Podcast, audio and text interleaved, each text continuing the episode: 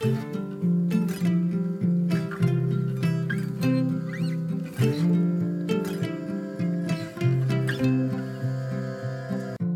och välkommen till For Health med Anna Sparre. Idag pratar vi med världsberömda Dr. Diana Minnick från USA, författare av The Rainbow Diet och vi pratar med henne om dina mitokondrier, hur du ökar din energi. Vi pratar om fytonäringsämnen, toxiner och mycket mer. Vi kommer in på allt från fasta och brunt fett till färgämnen i grönsaker. Du som tycker att det här är intressant kan gå en utbildning om mitokondrier och utmattning med Diana Minnick i Stockholm den 5-6 oktober. Du får under kursen spännande kunskap om cellernas energitillverkning. Du får lära dig en funktionsmedicinsk approach till hur man hittar orsaker och lägger upp behandlingsprogram. Utbildningen riktar sig till dig med medicinsk eller näringsterapeutisk bakgrund. För att läsa mer och anmäla dig, klicka på länken i avsnittsinformationen till det här podcastavsnittet eller gå till alfaplus.se utbildning. I den här versionen av intervjun så finns det svenska sammanfattningar. Vill du hellre lyssna på den helengelska intervjun utan översättningar så lyssna på avsnitt 230b. Om du gillar den här intervjun så blir jag jätteglad om du vill dela med dig av den på Facebook, Instagram eller till en vän. Och gå in och lämna en recension i iTunes. Det gör det lättare för mig att få hit intressanta intervjupersoner. Tack på förhand! Är du nyfiken efter avsnittet så hittar du mer information på forhealth.se och så kan du boka mig som föreläsare, till exempel till ett event eller företaget där du jobbar.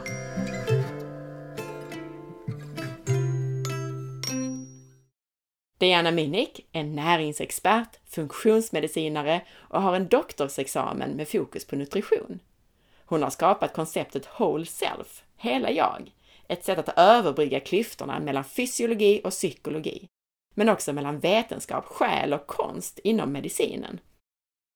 Diana är bland annat känd för att visa vägen till hur man kan eliminera toxiner och få mer energi. Och hon är enormt kunnig när det gäller fytonäringsämnen, alltså växternas egna färgämnen.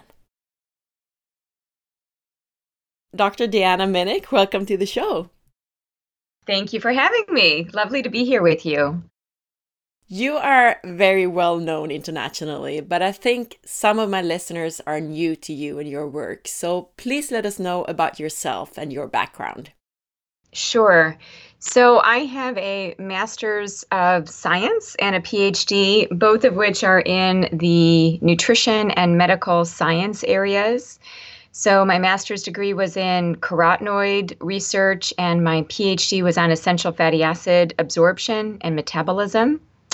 And after I finished my degree, so I was in school a really long time, I went on to work for a large food manufacturer. I was trying to understand the food system and how to make it better. And during that time, I became acquainted with functional medicine. So I began working in a clinic very part time. I went to my first Dr. Jeffrey Bland seminar, and I got really turned on to looking at functional medicine as an operating system. And so I eventually went on to work with Dr. Bland at Metagenics. I became an educator and vice president of scientific affairs at Metagenics. And so I did a lot of product formulation. Uh, we did research on a variety of different food plans and dietary supplements. And we did education on a lot of this because if we don't get the word out, we're like the best kept secret.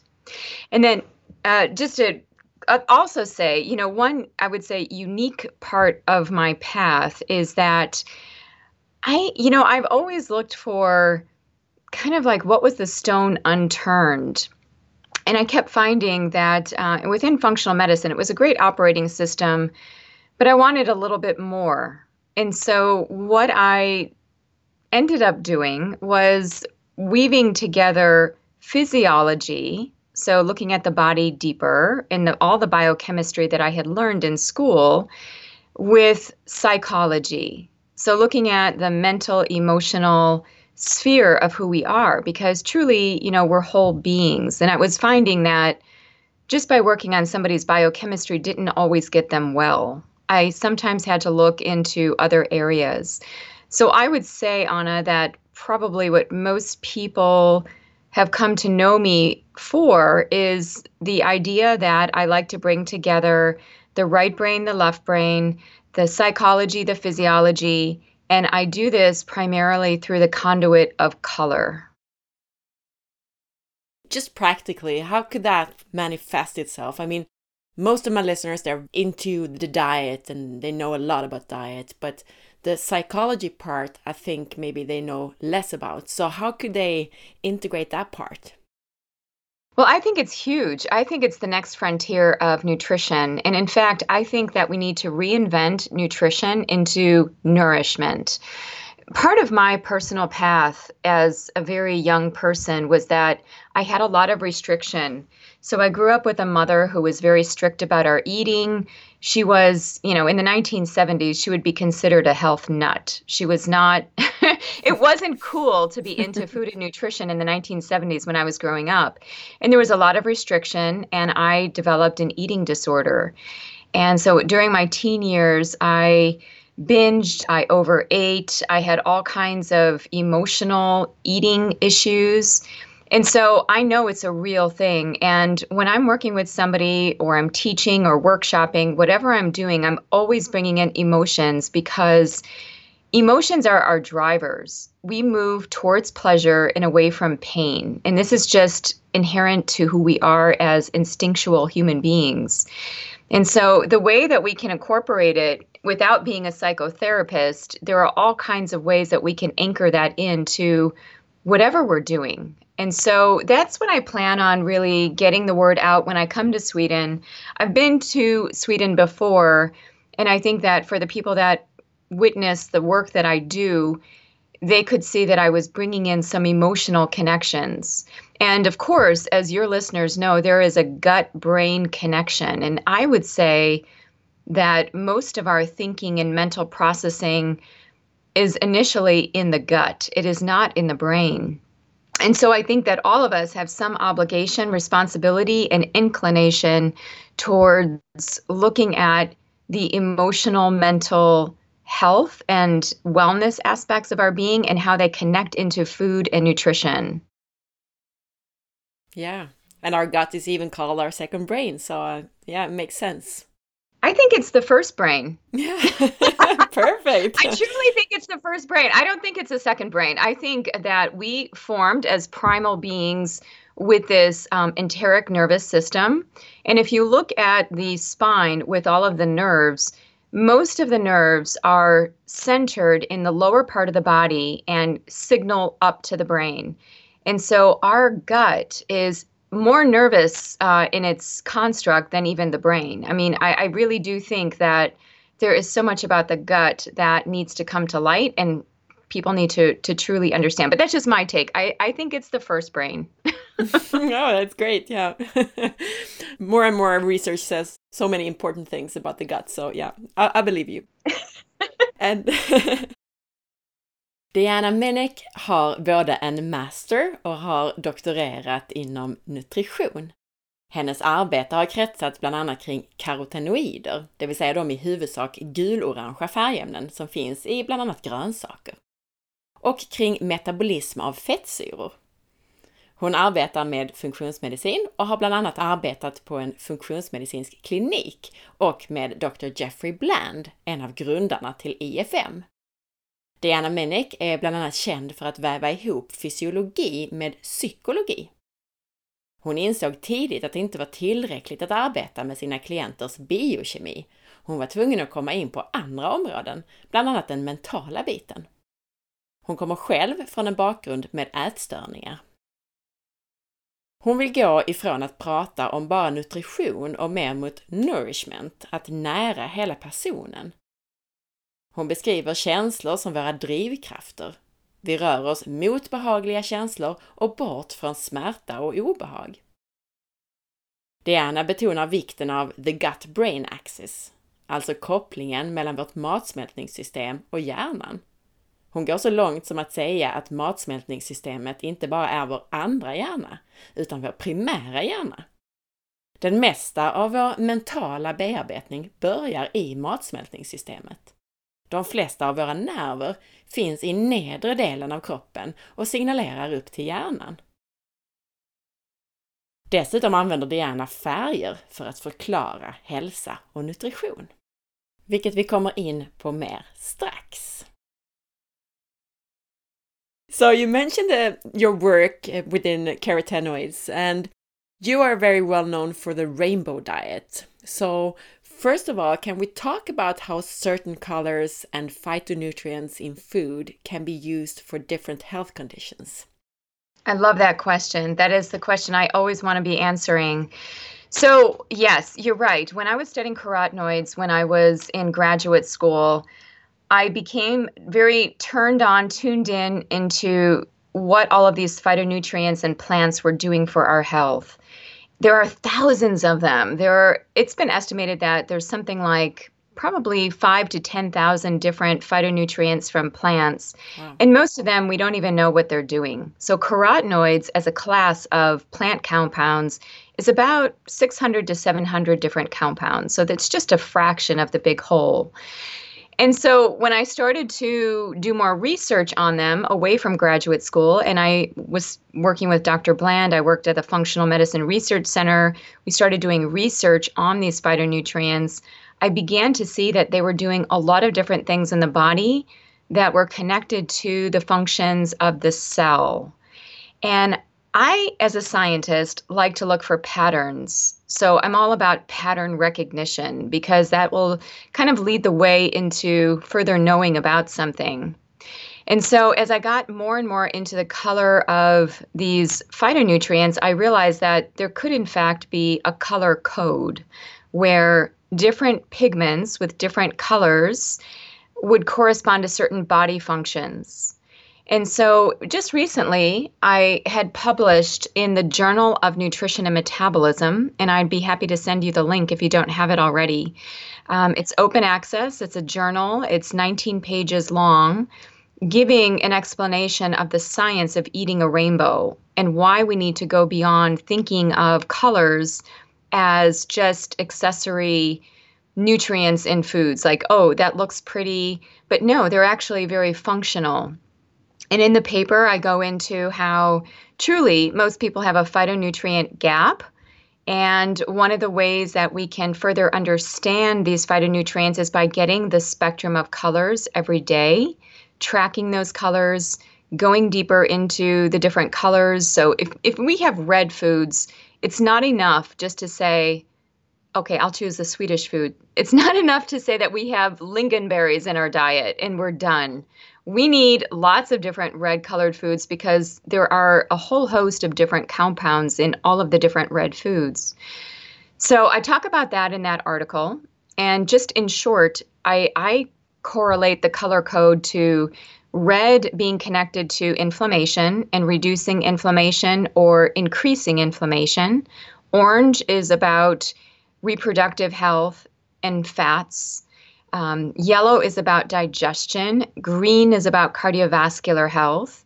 And blue purple is about the brain. And so that's how I segmented the different colors and then correlated them to different colors uh, in the body, where they localize, what their functions are, and so you can imagine if we're missing just one of these colors on a daily basis, that some organ system somewhere is not getting its daily requirement.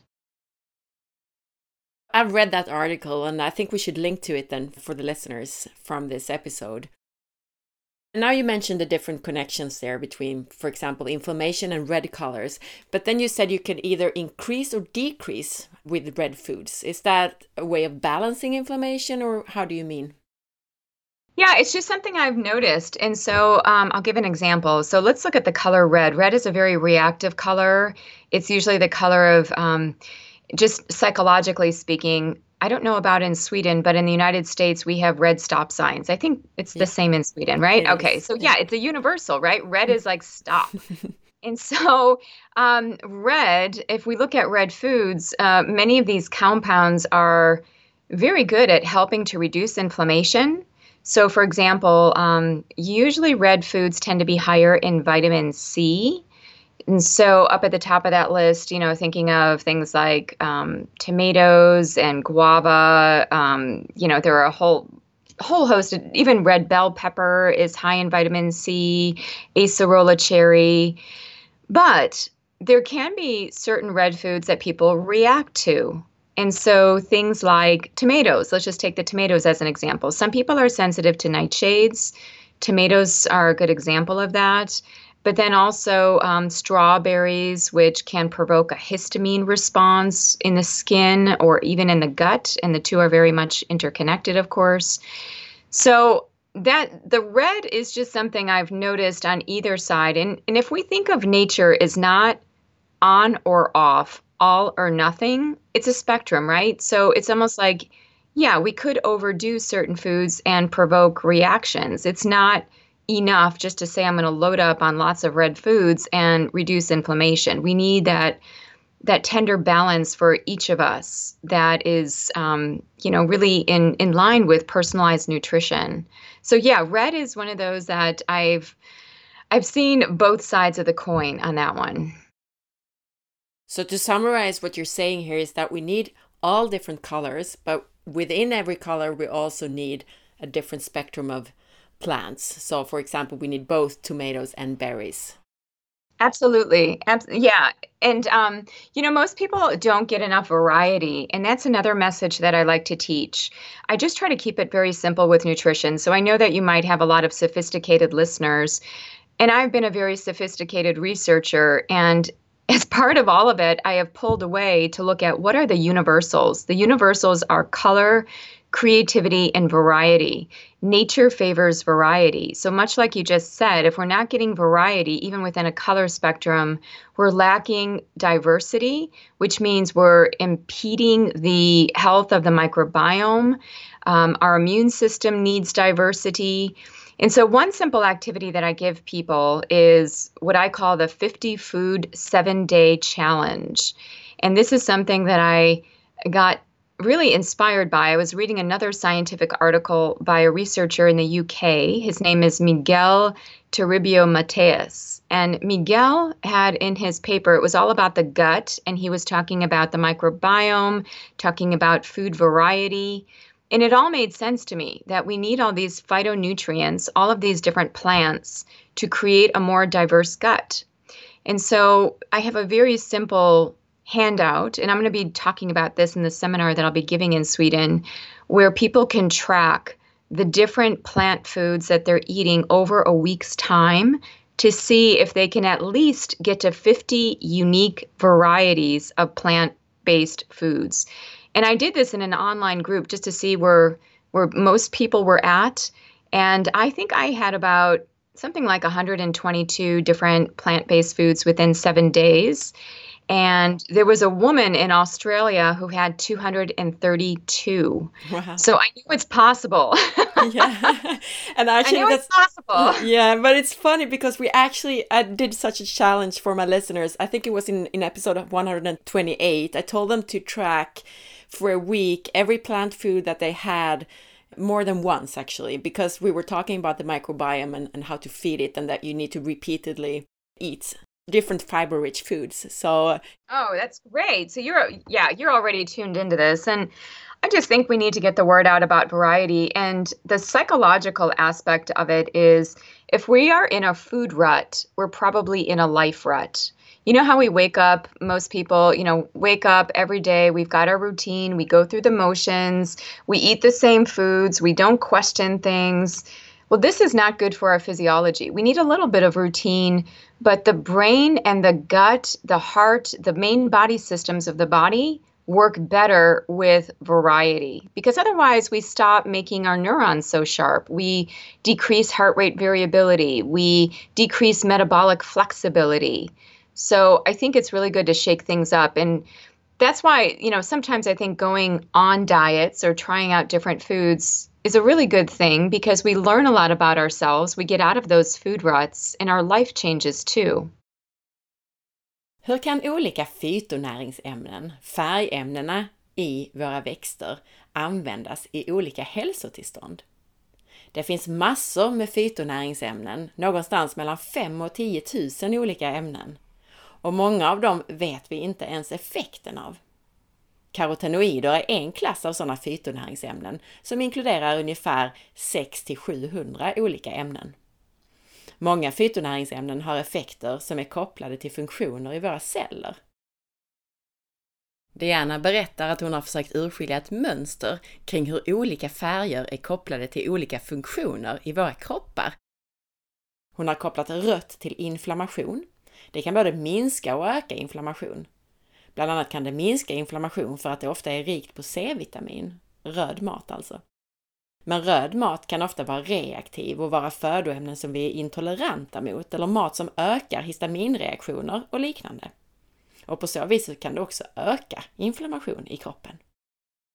Grönt är kopplat till hjärthälsa, blått och lila till hjärnans hälsa, gult är kopplat till matsmältningen och orange är kopplat till fertilitet och reproduktion och också till fetter.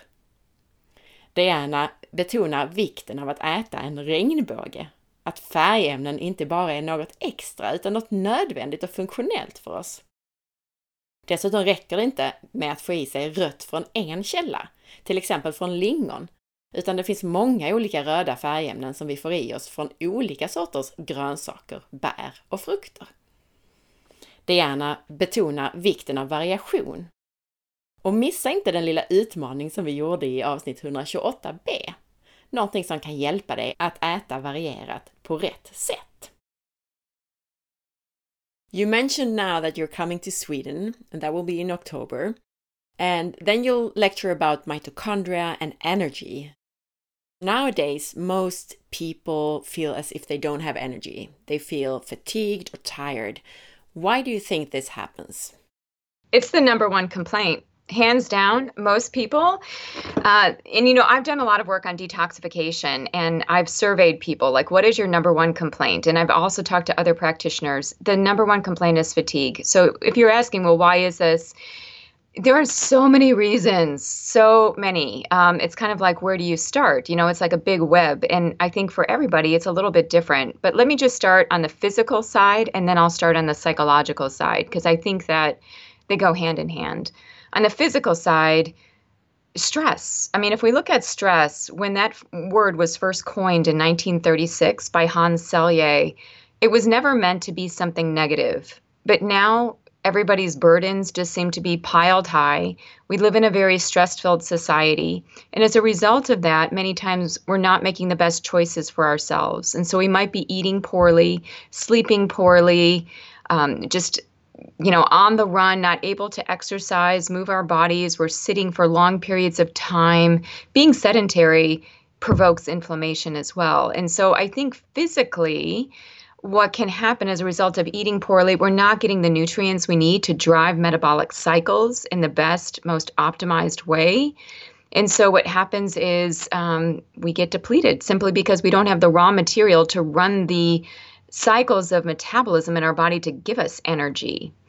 And I also think, as part of the physical causes, that digestion can be poor. Just this past week, I, I run various groups and I do a number of different online programs. And one of the ones that we're doing right now is focused on digestion. And it's really interesting to me because many of the people in this group were talking about how they eat really good food, but they don't feel like they're actually digesting and assimilating that food. So you could be making really good choices. Let's just say that somebody listening says, Well, that's not me. I'm eating really well and I'm tracking on my food. Well, that may be the case, but we may not be always taking it in in the best way. So we might lack stomach acid, we might lack pancreatic enzymes, we might lack some bile. And what I'm looking at all the people on the ketogenic diet, which is very high in fat, of course, you know the the need for bile goes up so are we actually able to produce enough bile in the right setting in order to facilitate the movement of these fats into the enterocytes you know so it gets kind of complicated so there's the gut there and another big physical aspect is toxins. You know, this is one that is near and dear to my heart. It feels kind of funny to say that, but quite honestly, it's like, you know how um, if you have a hammer, everything starts to look like a nail? yeah. And, and, so if you if you start learning about toxins, you start realizing, oh my gosh, that's probably why I'm tired is because I have heavy metal overload. I mean, heavy metals are everywhere. And when I'm talking heavy metals, I'm talking mercury, arsenic, lead, um, cadmium. I mean, there's so many, but um, they have a long half life. They stay in the body, they're in crucial organs. And then you have pesticides, insecticides, herbicides, you have parabens and phthalates, all of these plasticizers, which really jam up our metabolic rhythm as it relates to hormones. And so, no wonder, you know, I feel for the people who are trying to lose weight and trying to really work on their metabolism, but it's almost like they can't and one of the reasons they can't is because many of these plasticizers are competing with the different uh, hormones that regulate metabolism. And so it's like a lost cause. Until they get rid of those toxins, these cycles are ineffectual, they're not working properly. And so I think that fatigue can enter in because of toxic exposures, poor digestion, lack of nutrients, all of that. And then, of course, psychologically, if we have leaky gut, we probably have leaky life. We're saying yes to things that we should really say no to. And so, better sense of boundaries, better sense of membranes, as well as, you know, where we really feel like we have passion for doing certain things. And so, psychologically, I think that we're just taking on too much. I, I do think that we need to live in a time of less is more, being very discriminating and you know, that's just something even for myself I had to do was to really look at everything in my life and prioritize. And one of the quick exercises I have people do is what I call the energy inventory activity. And we just did this in my group just recently. So, and it's very simple. You have a piece of paper, you draw a line down the middle, and on one side you put a plus, and on the other side you put minus. And for five minutes, you time yourself on a phone or you know you just have a timer for five minutes. For five minutes you write down all the things that give you energy. Everything whether it's food people events your work being with um, pets you know being in nature whatever it is you write down all the things that give you energy. And then you take a break you go get some tea water whatever it is you come back and then for another five minutes you write down all the things that drain your energy. And it's everything and what people inevitably find, and I've done this activity over and over with people in groups, is that their list of minus um, depleting events is typically longer than their plus. And then if you go through and figure out how many of the pluses that you're actually doing, it's imbalanced. People aren't doing the things that give them life. And when we talk about the mitochondria, it's vitality, it's life force, it's chi, it's prana. And so if we're not tapping into what gives us vitality, our other option is simply to be depleted and to age and to be inflamed. So that's kind of, I mean, that's the short list of the psychological aspects. But I do think we need to get clear on what gives us energy and what takes it away. Perfect. And I'm so happy that you gave us a practical tip like that. That sounds like a great exercise. I'll, I'll definitely do it after our interview for myself. Oh, good. Let me know what you find out if you want. yeah, yeah, I will. Låg energi och utmattning är antagligen det vanligaste besväret vi stöter på nu för tiden. Det finns många orsaker till detta. En av de viktigaste är stress. Vi har mycket att göra, vi sover för lite, äter för dåligt och så vidare. Det leder bland annat till att vi inte får den näring vi behöver för att kroppens processer ska fungera optimalt. En annan anledning till låg energi är dålig matsmältning. Ytterligare en är toxiner. Toxiner påverkar våra hormoners rytm och försämrar våra mitokondriers funktion. Diana har en övning som hon kallar The Energy Inventory Activity. Det handlar om att lägga fem minuter på att inventera allt i ditt liv som ger dig energi och fem minuter på att inventera vad som stjäl energi. Och det kan handla om allt från aktiviteter till mat och personer. Många upptäcker att listan på energitjuvar är längre och eller att man gör det som hamnar på plussidan, alltså det som ger energi, väldigt sällan. And another thing that I thought about was the toxins there.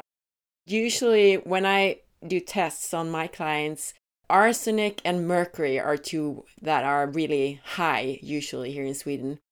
Are there any practical advice on how to get rid of that from your body?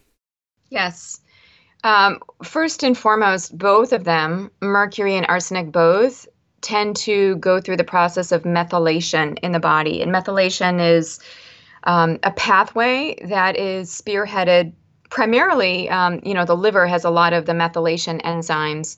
So what what helps us with methylation? Um, getting leafy greens. A lot of the green foods are actually very detoxifying and very helpful for driving out arsenic and mercury both.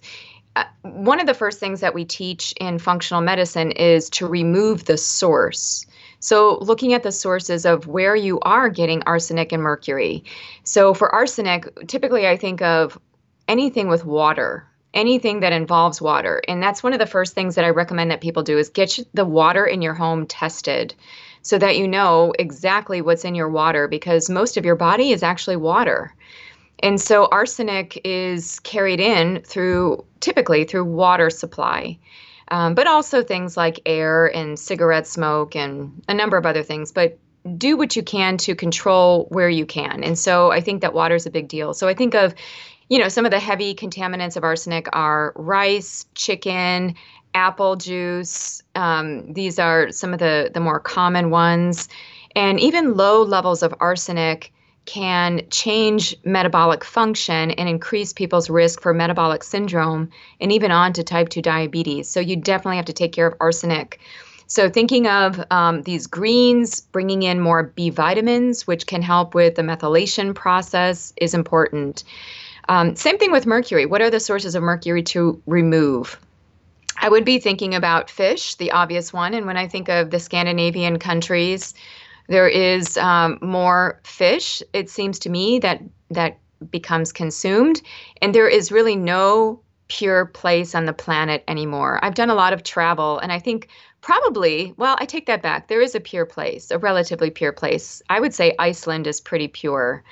And when I was lecturing up there, what I found was that they eat a lot of fish, but they don't have high levels of mercury burden.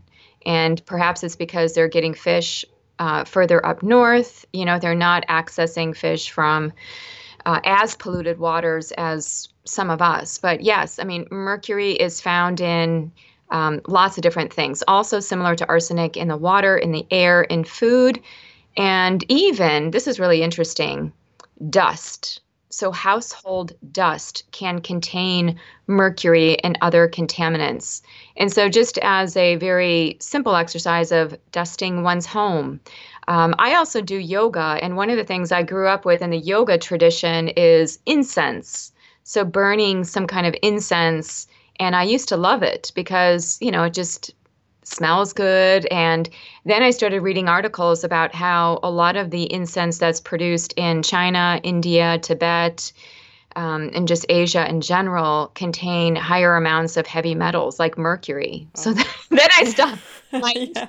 I'm like, okay, never, I'm not going to do that anymore. Or what I d- tend to do if I want to burn something is um, I just burn sage, like dried sage leaves. Um, but anyway, I mean, there are many sources of these things. So we have to figure out where is it coming from so that we can reduce the input.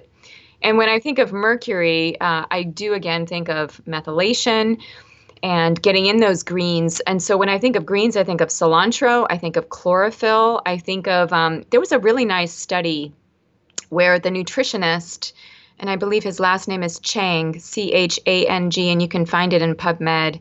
He did a um, case report series where he had people with mercury toxicity make a cilantro soup. And is cilantro in Swedish? Does everybody know what that is? Well, it's coriander in Swedish. Yeah, yeah. Yeah, so coriander is another name for cilantro. I don't know why it's sometimes it's used interchangeably. So um, in this study, it was very interesting because he had um, one woman who took the coriander or the cilantro and she did it raw. She took it raw, even though he advised her to have it as a soup. And she did not have a binding effect of the mercury. But when she cooked the coriander in the soup and um, really created that sense of warmth and probably breakdown of a lot of the different constituents of the plant, it led to a reduction, a significant reduction in mercury over time. So cilantro or coriander is is typically one that is advised. Um, I would say green tea, a lot of the greens, and fiber. Fiber is really good for both arsenic and mercury because once these things have been methylated, they still have to get out of the body. And one of the ways they can get out of the body is by going through the bile and into the small intestine. I, you know, it's been estimated that about 80% of mercury um, is released through the stool. So if we're we are not properly and regularly defecating and having a bowel movement, we just won't release the arsenic and mercury. So we need fiber. We need fiber to bind those those heavy metals up and take them out of the body safely. That's great. Many practical advice there. Vi fokuserar lite på just toxinerna. Jag ser ofta höga värden av arsenik och kvicksilver i klienter som jag arbetar med. För att ta hand om dessa ämnen så är metyleringen extra viktig. Lyssna gärna på de avsnitt där vi pratar om just metylering, bland annat avsnitt 173 med Omar och Cadogan och avsnitt 211 med Cecilia Fürst. För att stötta kroppens metylering är bland annat B-vitaminer och mörkgröna bladgrönsaker viktiga. Grön mat är överlag bra för just avgiftningsfunktioner. Koriander kan vara hjälpsamt för att bli av med just kvicksilver. En studie tyder på att koriandern helst ska vara tillagad för detta ändamål. Och klorofyll i gröna växter hjälper också. Fibrer är viktigt för att föra ut gifter ur kroppen. Mycket förs ju ut via tarmkanalen och det är därför viktigt att ha en bra och regelbunden tarmtömning. Många gifter följer med gallan ut i tarmen och utsöndras därefter med avföringen. Diana betonar också en av funktionsmedicinens grunder, nämligen att ta bort källan till problemet. I det här fallet var kommer tungmetallerna eller gifterna ifrån? Arsenik kommer ofta från vattnet. Det finns i cigarettrök, i luften och kan finnas i ris och kyckling. Kvicksilver finns bland annat i fisk, men kan också finnas i dammet i ditt hem. Det kan också finnas i luft och vatten. Diana tar också upp att rökelse ofta kan innehålla tungmetaller som kvicksilver. Discussing mitochondria that you will lecture about, we have discussed mitochondria in a few episodes previously, but let's just summarize their role. So, first of all, what are mitochondria and how do they play a role in our health? Yes. Um, so, when I think of the mitochondria, oftentimes in textbooks and even high school biology, we refer to it as the powerhouse of the cell. It's the metabolic unit of the cell where um, much in the way of oxidation and metabolism of especially fatty acids takes place. And so it is a a unit that is constructed in such a way that is all about optimization of metabolism. And so we can enhance the production of the mitochondria through certain nutrients and also um, one of the things about the mitochondria within the cell is that it's very susceptible to toxins. And so, oftentimes in functional medicine, we call this mitochondrial poisoning. And so, that's why um, if somebody has an increased toxic burden or toxin load, as we refer to it, what will happen is um, yes, the fatigue, as you alluded to, but many times too, uh, neurological issues and the, the neurons require a lot of energy. And so if we jam up the, the mitochondria with a lot of mitochondrial poisons then we're not harnessing the energy that the nervous system needs. And so now we start to get things like headaches migraines we're not sleeping well we might have tremors or twitches or tics. And so um, yes it's it's really important to uh, the the vitality. I want to always bring us back to this word vitality. I think it's going to be really key for this seminar in Sweden because many people think about their vitality and their their aging process. And of course, we're all aging. I'm not against aging. I, I don't even like when I hear this word anti aging because it's like, how can you be against yourself? That's just something that's happening. we, we can't avoid it, but we can optimize it through the mitochondria. And the mitochondrial DNA, um, initially we thought it mostly came from the maternal line, so from the mother's genetic lineage. Um, we're learning that perhaps there's some role of the paternal as well, but it is truly our, I would say, not just our center of metabolism. I'm going to add into the picture that it connects to our vitality. And in the scientific literature, you can look it up if you'd like. There's an article for from some years ago talking about the Vita genes, V I T A genes, the Vita genes, which are connected to the mitochondria and are all about, again, enhancing the endogenous or the inherent body aspects of making sure that we have the defenses that we need and the, the, robustness that we, we need constitutionally to be warding off things like toxins and to help our immune system. So, yeah, it's a little powerhouse in the cell. And, um, you know, the beauty of the cell, I, I really become enamored with thinking of the cell because it's like a little universe. And the health of the cell says something, it's the microcosm of the macrocosm of who we are and the health of our whole being. So if we were just to zoom into the cell and just look at the mitochondria and the health of it, that would say something about our overall metabolism. Usually people think of the thyroid, which is important, no doubt, but it's a bigger picture type of metabolism if we're looking at the microcosm and how we're doing at that cellular level, which drives all of these organ systems, it's truly the mitochondria. And I think that's a good picture that you're drawing here to us. I usually say that our bodies they consist of cells and microorganisms actually. So um, that's and then that builds the whole of us.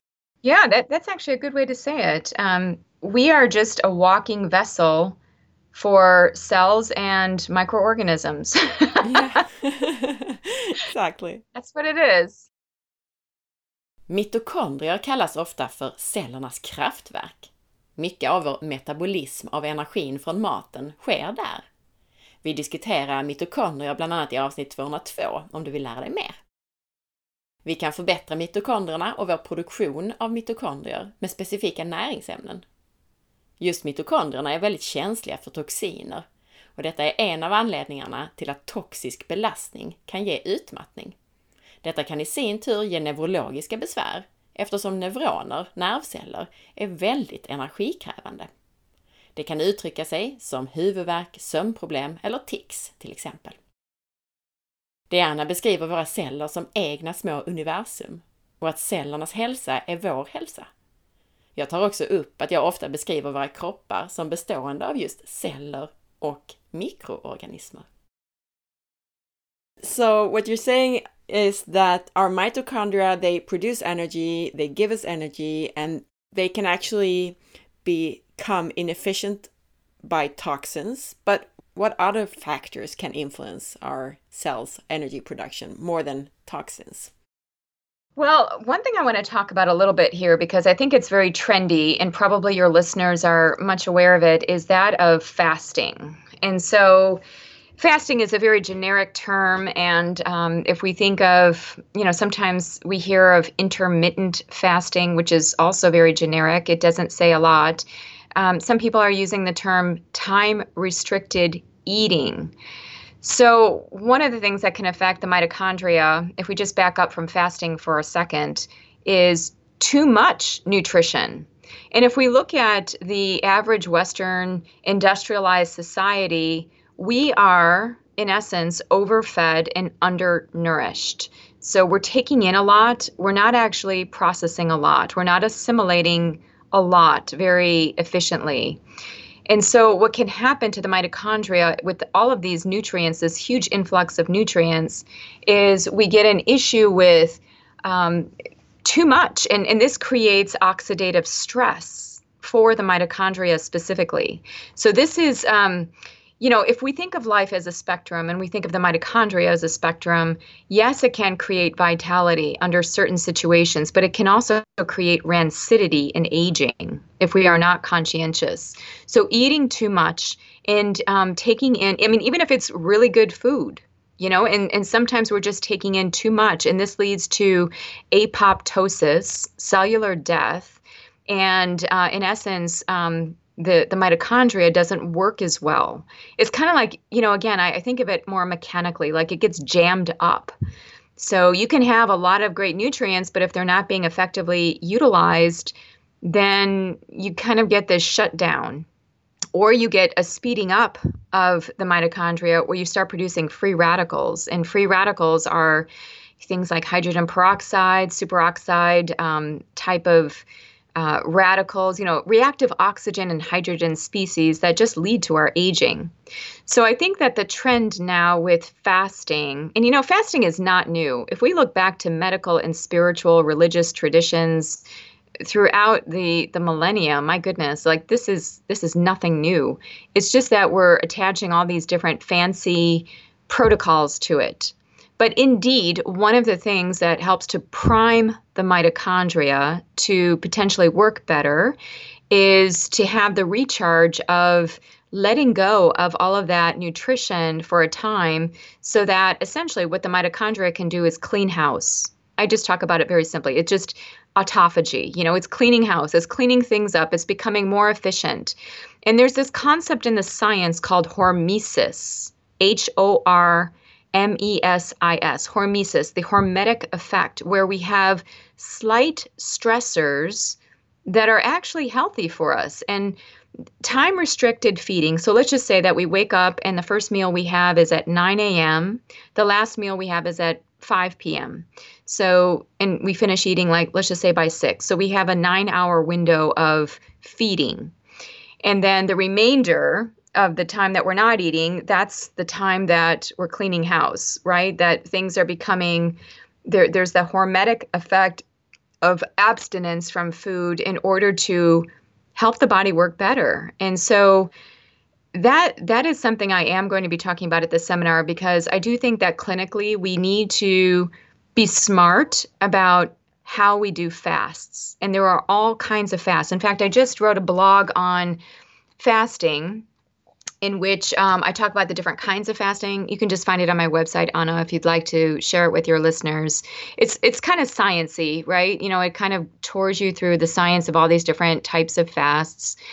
And then it goes into contraindications, like when you shouldn't be doing fasts. And I am a little bit, let's just take the psychological side. Being that I come from a disordered eating background, I am a little bit concerned when people get trending on certain topics and then they kind of get carried away with these things. And then um, you know what what happens if if there are certain groups of people that should actually not be fasting? You know people that are more immune compromised or that are fragile in their health in some way.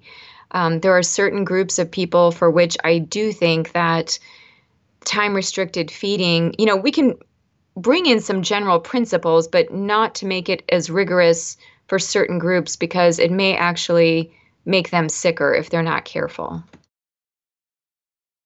But I would say then that for most people, that kind of time restricted eating, so to not eat in between like 12 to 16 hours a day would be a good start for most people. Yeah, I think just even starting with 12, you know, the the old adage of don't eat 3 hours before you go to bed. And if the average person is sleeping around 8 to nine hours per night, hopefully, then um, you know they're they, they're kind of working with that that system, right? And then to kind of go from there. And there are other things for the mitochondria that lead to. Um, it's almost like they are mocking the effects of uh, the intermittent fasting. If we're thinking of intermittent fasting and actually going through the practice of not eating and eating, they are um, in the research what we're now learning is that there can be certain plant-based nutrients that may actually mimic the effects of fasting so we, we don't have to fast but we if we're taking in some of these specific nutrients we can mimic the effects so one that comes to my mind is something called resveratrol which we know about particularly from grape skins. Uh, resveratrol can stimulate metabolic efficiency and create um, that that sense of uh, the the ripple through effect within the cell. And so we think of things like AMP kinase. There's kind of this hub of metabolism uh, that we think about just as a protein within the cell. And so resveratrol and some other nutrients can do that. And Anna, I'd like to talk a little bit too. Um, there's a newer concept on beiging that I'd like to talk about with adipose tissue. Yeah, great. Uh, it's kind of, and I do want to talk about it at the seminar. Um, so, one thing that we know about adipose tissue is that we're starting to learn that there are different types of fat in the body. And of course, we know about subcutaneous fat, we know about visceral fat, you know, the location of fat. But now we're starting to get keyed into the properties of the, the adipose tissue itself. And so, one of the things that we learned in the past decade was that fat, in and of itself, is a very metabolically active tissue. And it uh, it's not just a storage depot, it is connected to um, inflammation. So, it can produce up to 30 different adipokines. So it's depending on the type of fat, it, it's very active. And so I'm bringing this up within the discussion of mitochondria because if we think of when babies are born, uh, they tend to have more of what's called brown fat, which is the more thermogenically active fat. So enriched with, um, you know, a number of different metabolic uh, factors in order to generate heat. And as we become adults, that brown fat shifts into more white fat.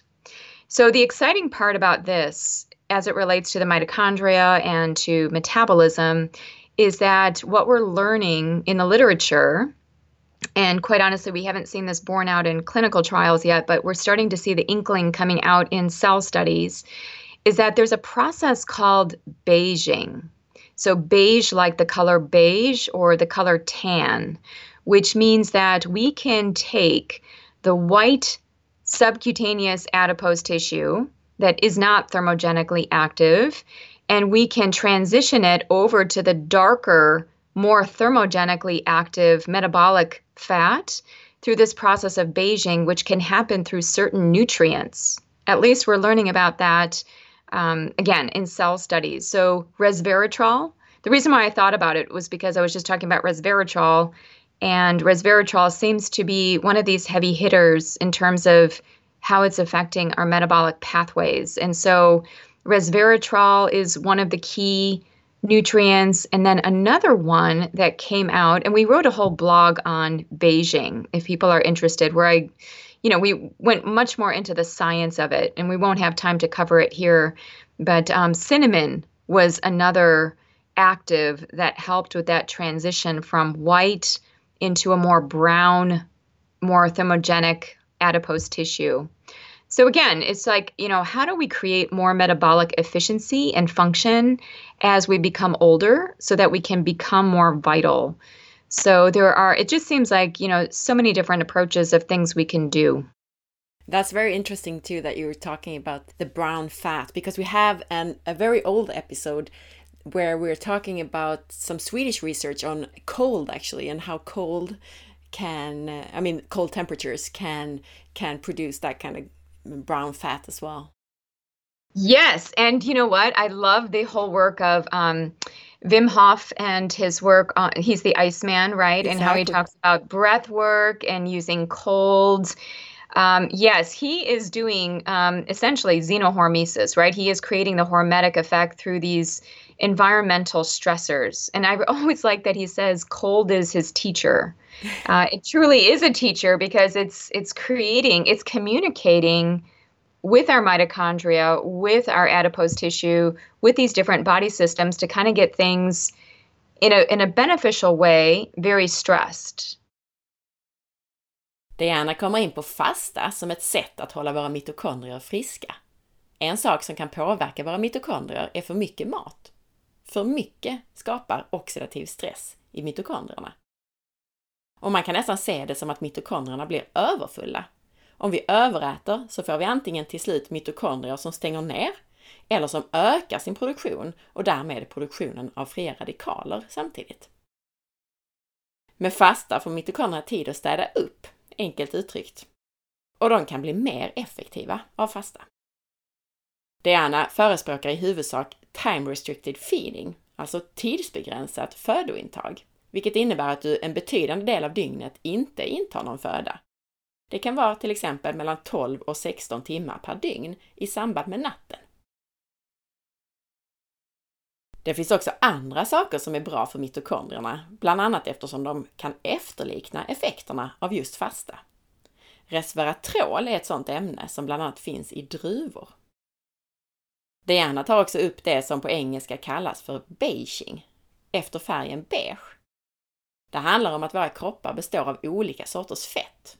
Och det handlar inte bara om var i kroppen fettet finns, alltså om det är underhudsfett eller visceralt fett, utan om egenskaperna i själva fettet. Fett är en mycket metabolt aktiv vävnad. Det är inte bara en lagringsplats utan det är involverat bland annat i inflammation. Bebisar har mer brunt fett, vilket är ett mer termogent aktivt fett. När vi blir vuxna så får vi mindre brunt fett och mer vitt fett. Och det här pratar vi mer om i avsnitt 63. Beijing handlar om att transformera vitt fett till mer metabolt aktivt brunt fett. Specifika näringsämnen som resveratrol och kanel kan påverka det här, liksom exponering för kyla. As we were talking about the rainbow diet, by the way, what do color substances in plants have to do with energy and mitochondria? I mean, you mentioned resveratrol, but are there any certain colors that are especially important to our mitochondria, I think? Well, you know, I'm not partial to any color. I'm like the mother of all plants. So I, I see utility. I mean, if the body is interconnected, we can't say that one thing is really better than the other because there's a ripple through effect. So I could say red compounds that are rich in lycopene or anthocyanins if we're helping to reduce inflammation, that that's going to be helping the mitochondria. Uh, if we have the carotenoids, some of the orange colored compounds, um, again, that's going to be very important for protecting the mitochondria against oxidative stress because again the mitochondria is it's kind of like it's a um, it, it's on a a platform on a fulcrum. It's the fulcrum, right? And so it, there's a balancing act. And so the orange compounds I typically think of, but really all the colors can help with this, can help with reducing oxidative stress. Um, the yellow, I think about with digestion, acidification, prebiotic effects, primarily working through the gut, creating metabolic efficiency and transmitting to the mitochondria in that way. Uh, when I think of greens, we've already talked about greens, leafy greens, and helping with reducing mercury and heavy metals from the body. The beauty of greens, uh, there's something about greens and expansion in the body. So, as I was getting into the green food compounds, coming into the research on nitrates. So, green foods by themselves, they contain just naturally, they contain nitrates. And nitrates, once they come into our bodies, through the action of um, microbial organisms in different parts of our body, like in our saliva or in our gut, these nitrates can convert into nitric oxide. And when it does that, it expands the blood vessels. So we become more relaxed. We get better blood flow. If we have better blood flow, we are changing cellular transport we're getting nutrients to the cells. We are taking toxins away from the cells. So I, I see a role for each of these colors. And probably, you know, if I think of blue purple compounds, so blue purple foods, there was a survey that was done in 2009. And basically, what they showed from assessing the color intake of, I think it was something on the order of 1,500 people that they surveyed, was that 88%, 88% of people had low amounts of blue purple, like they weren't meeting their daily quota of blue purple foods. And that's an issue because um, blue purple connects to the brain, not just as an antioxidant, but um, quite literally, these blue purple pigments localize in certain parts of the brain that are responsible for learning and memory. Like they actually have structural and functional effects. So when I think of the nervous system, the neurons and the mitochondria, there's a very close connection between them. And so again, blue purple having the the mental stamina, having the brain power and having energy within the brain. I mean, the brain is primarily lipid, it's primarily fat. And so it's constantly it's a it's a highly energetic organ. And so, um, you know, blue purple helps as well. So I'm not partial to any one color in the mitochondria. Typically, when I think of uh, I guess if I had to choose, though, I would say yellow because yellow is connected into B vitamins. So I talk about this um, is in my rainbow diet book where I chunk out the different colors, the different foods, and the different vitamins and minerals. And the B vitamins belong to the yellow system. And so, in a lot of yellow foods contain B vitamins. And when I say yellow, I mean tan, brown, kind of in that spectrum of yellow. And B vitamins are a big deal for the mitochondria. So, um, and I do think about B vitamins. You know, less uh, whole grains are, are being eaten by people. Um, B vitamins are one of those easy things that we can take supplementally if we're not getting enough in the diet.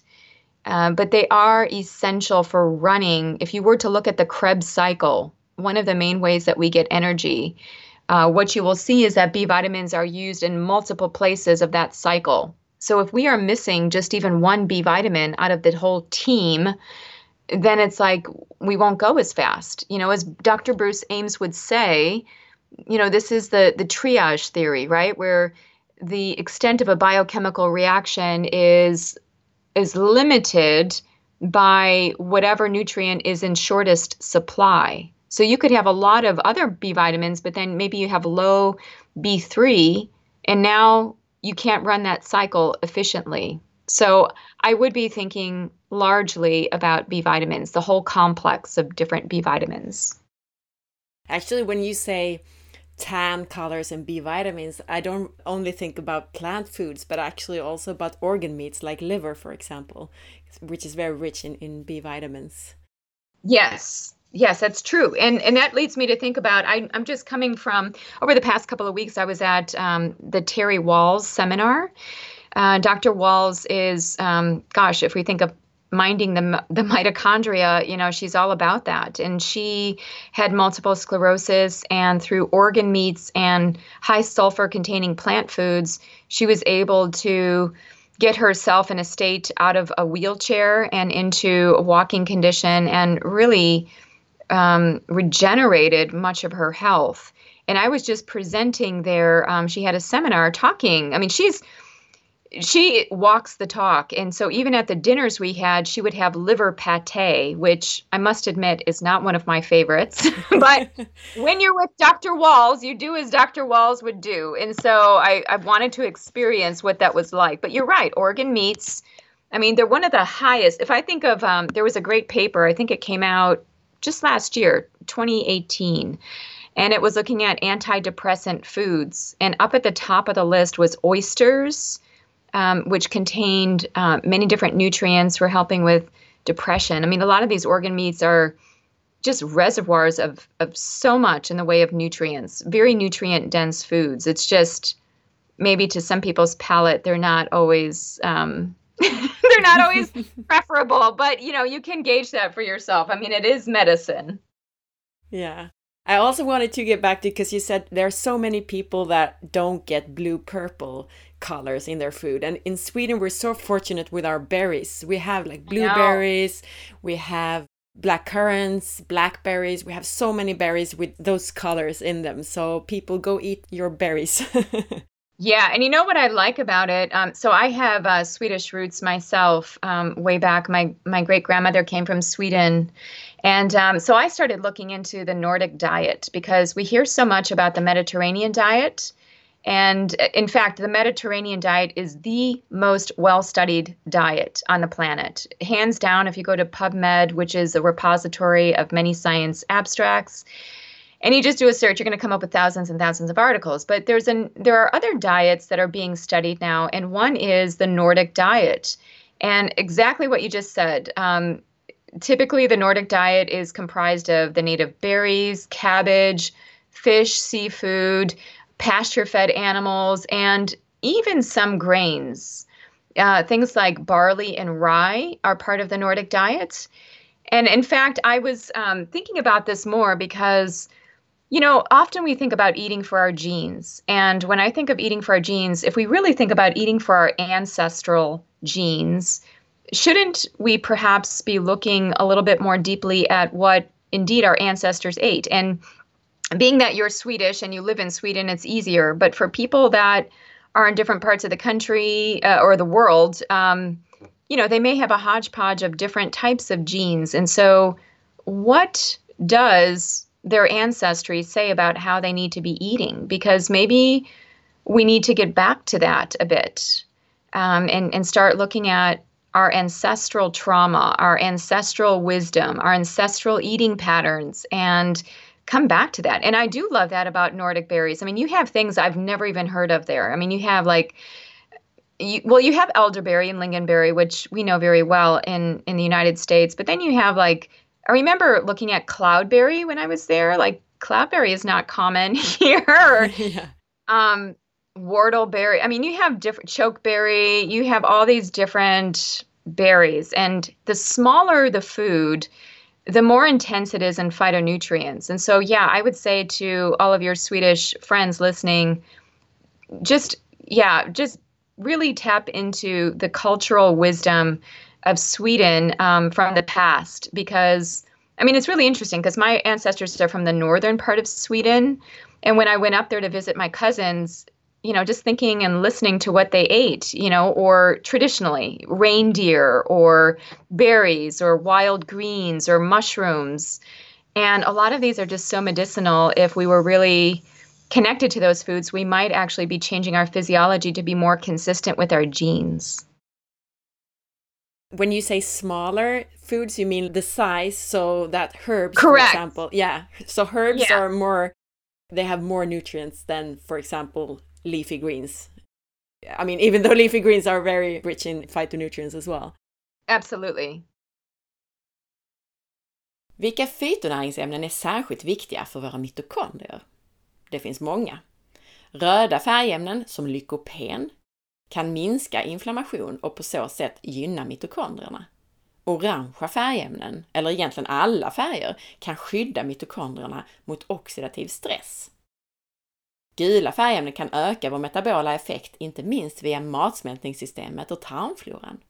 Men gult till brunt är också kopplat till B-vitaminer som är viktiga i vår energiomsättning. Gröna färgämnen, förutom att hjälpa med toxiner, så innehåller de också nitrat, vilket i kroppen kan omvandlas till kväveoxid och vidga våra blodkärl så att vi får bättre blodflöde och bättre transport till och från våra celler och mitokondrier. Diana betonar att blå lilla mat är det som många missar i sin kost. Hela 88% verkar få i sig väldigt lite av de här färgämnena. Och de här färgämnena är särskilt viktiga för hjärnan, för inlärning och minne. Och hjärnan är ju väldigt energikrävande och beroende av god mitokondriefunktion. Diana betonar också det som Morley Robbins betonat i intervjuerna med honom. Att titta på våra rötter och hur våra förfäder ätit. Hon betonar den nordiska kosten med mycket fisk, bär, vitkål, gräsbetande djur och så vidare. Hon berättar också att ju mindre mat, alltså ju storleksmässigt mindre, desto mer koncentrerad är den i regel när det gäller fytonäringsämnen. Så bär är ett exempel på detta, liksom örter. I see that we're running out of time. So just before finishing and rounding off this interview, you're coming to Sweden in October and you will be hosting an education over a weekend together with Alpha Plus. So tell us a little bit more about that. You bet. So this is on the 5th and the 6th of October. It's a weekend seminar with um, practitioners. So it's a practitioner weekend primarily. So it is going to be more science and clinically based, and it is going to be all about mitochondrial and cellular health. And then um, Monday, October 7th, I'm going to be giving a consumer talk for anybody who wants to come. And that's going to be more on um, well, I like the title. It's all about vitality and energy and living a colorful life.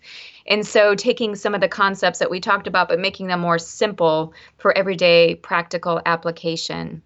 So, I'm really excited. Again, I, I was in Sweden, I think I was there in 2015. And so, um, this time we're going to be immersed, and Peter Wilhelmsen is going to be part of that event. He's organizing it and he's going to be doing summaries in Swedish after I give my each hour or so of my presentation. So yeah, I'm really looking forward to it. I, I'm I think it's going to be great. Yeah, me too. Just to summarize, so it's the weekend for the practitioners, and then there's an evening lecture after that weekend where anyone can come. That's right. So the the practitioner weekend is October 5th and 6th. And then the consumer talk uh, for everybody, for the public, is Monday, October 7th in the evening. And Anna, you probably have the person to contact to sign up for these events uh, if people are interested. I'd love to have you there and um, hope to see you too if you're yes. able to come. Yeah, I would love that. And the site, you go to alphaplus.se and you click on utbildning, education in English. Great. That's where you can sign up for those events. Den 5-6 oktober kommer Diana till Sverige för att prata bland annat om mitokondrier. Helgen är för den som arbetar med hälsa. Och på måndagen den 7 oktober så håller Diana en föreläsning som är öppen för alla och som kommer att handla om vitalitet, energi med mera. För att anmäla dig till något av de här eventen så går du till alfaplus.se utbildning. And if the listeners want to know more about you and your work, where should they go then? Uh, just my website, which is deannaminich.com, D E A N N A M I N I C H. Pretty much everything uh, is on that site, and you can see presentations, the blogs that I was talking about on fasting, or I even have a blog just on the mitochondria. Uh, so you can access those blogs there. And then I have all of my social media connections uh, from that website. So I would say that the deannaminich.com site would be where you want to go. Perfect. Any last words or anything you would like to summarize? Yeah, I would say for everybody listening, it sounds like, you know, again, you have a very sophisticated audience who's, you know, they're always looking for the latest and the greatest. And what I would say is, um, keep it simple you know focus on color getting the rainbow be creative with food get out of your head and into your body and you know develop more bodily awareness as it relates to your eating you know how certain foods feel in your body and variety you know variety is something i think everybody can have more of and so shaking things up every three days or so having new foods um, i do think that there's a lot of medicine in having a variable diet. So there you go. Thank you so much for that advice and also for taking the time to participate today. You bet. Thank you so much for asking me to be on your show. It's been a delight to get to meet you. And uh, again, I hope to see you in Sweden. Diana hittar du på dianaminic.com. och Diana avslutar med att säga att håll det enkelt. Fokusera på färger och att få regnbågens färger. Variera. Kom ifrån huvudet och in i din kropp. Lyssna på och bli medveten om din kropp och hur den svarar, bland annat på olika sorters kost.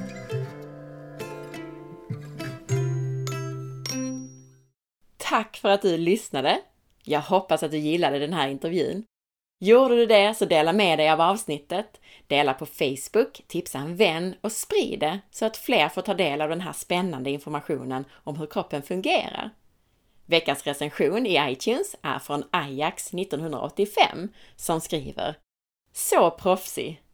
Podden är så himla bra. Alla avsnitt och all information är väl förklarad och väl underbyggd med fakta och studier samt logik. Dessutom är det roligt att lyssna på någon som är genuint intresserad och påläst. Rekommenderar alla i min omgivning att lyssna på denna podd. Tusen tack!